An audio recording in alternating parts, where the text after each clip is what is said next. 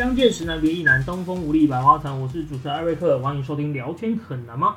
那端午节要吃粽子，大家都知道。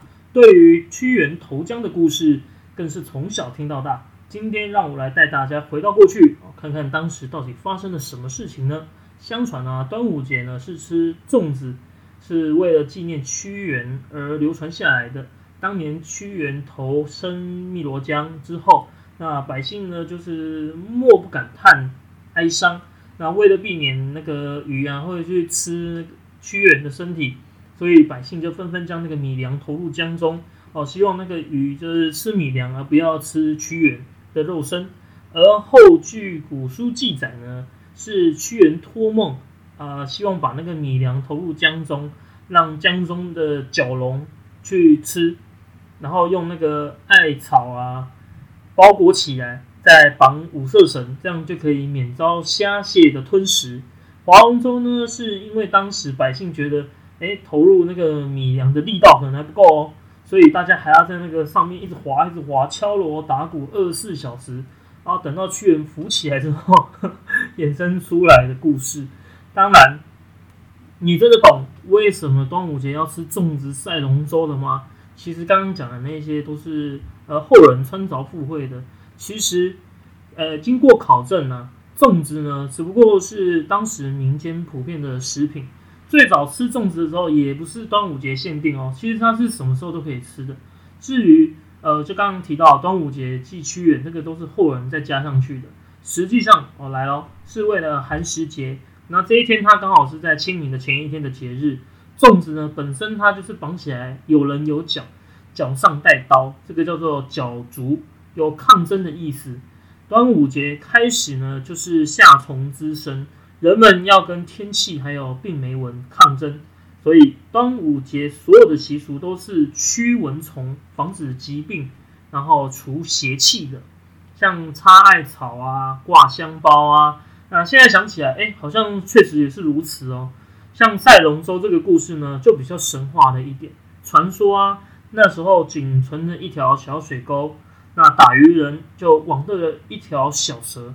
打鱼人好心的把它给放走之后，发现它身上有九片闪耀异常的鳞片，但只是摸摸它就 let it go，没想到九片鳞片随即掉落，诶，它不是挂哦，它原来幻化成了一条小龙。原来啊，这一条是触犯天条的神龙啊，那九片鳞片正好是它的千年枷锁。但经由人气这样一碰，哎，无意间就把它解放了。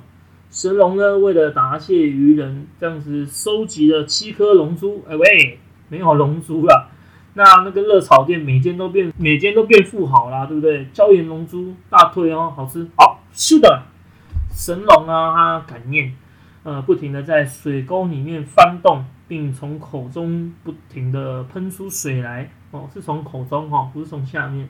那慢慢的呢，小水沟就变成了大河，河水呢也为当地带来的丰收五谷丰登啊。为了纪念这条神龙，在神龙升天的那一天，也就是端午节，端午节那一天行赛舟，以示庆贺。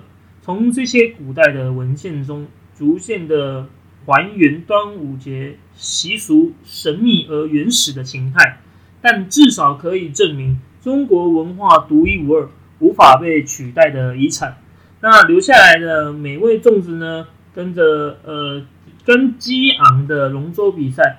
提到这个龙舟比赛啊，又看到了全明星运动会啊，他们上次也有比列入这个比赛项目，就让我想到我们大学有两年的时间，我们都有参加过龙舟比赛。呃，有这个荣幸啊，刚好担任总招。那很难，其实这个很难揪，你知道吗？因为你每次要划一次人龙舟的话，人数就是一个很大的问题。一船差不多要十八到二十人，那为什么要有一个 range 呢？就是因为你要有候补啊。啊，如果你少一个人，你就不能比赛啊。所以你就必须要再安排多一点人，以备不时之需。那第二个其实也很为难啊，就是要早起。那时候大学生早八课几乎都不想上嘛，那怎么可能？诶，那时候五点半就要起床。然后要骑车去那边集合练习，光是这两点就很难执行，而且还想到呃，如果到时候比赛那时候怎么办呢？对不对？不过皇天不负苦心人，天空被波比 thank God，挨家挨户一个问，哦，大一新生真的是有够热血的，不然呢，再过几个月变老油条之后，那个对不对？没办法啊，像幸好男生也相挺了，那女生也有兴趣，让这个团队成型。不过呢，殊不知我当时在意的呢是那个奖金，哎。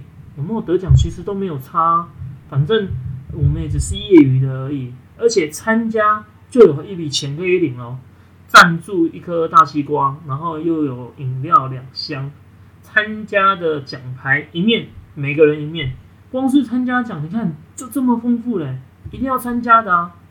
但其实真的很谢谢当时大家同学情谊相挺了，那些奖金我也没有独吞哦。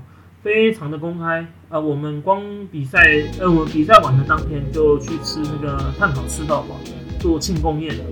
啊，想起来哦，那个时候真的是美好的回忆。那，哎，好了，今天就短短的到这边了。那比赛内容如果有机会的话，再跟大家分享哦。那这边先祝大家端午节快乐，我们就下次见喽，拜拜。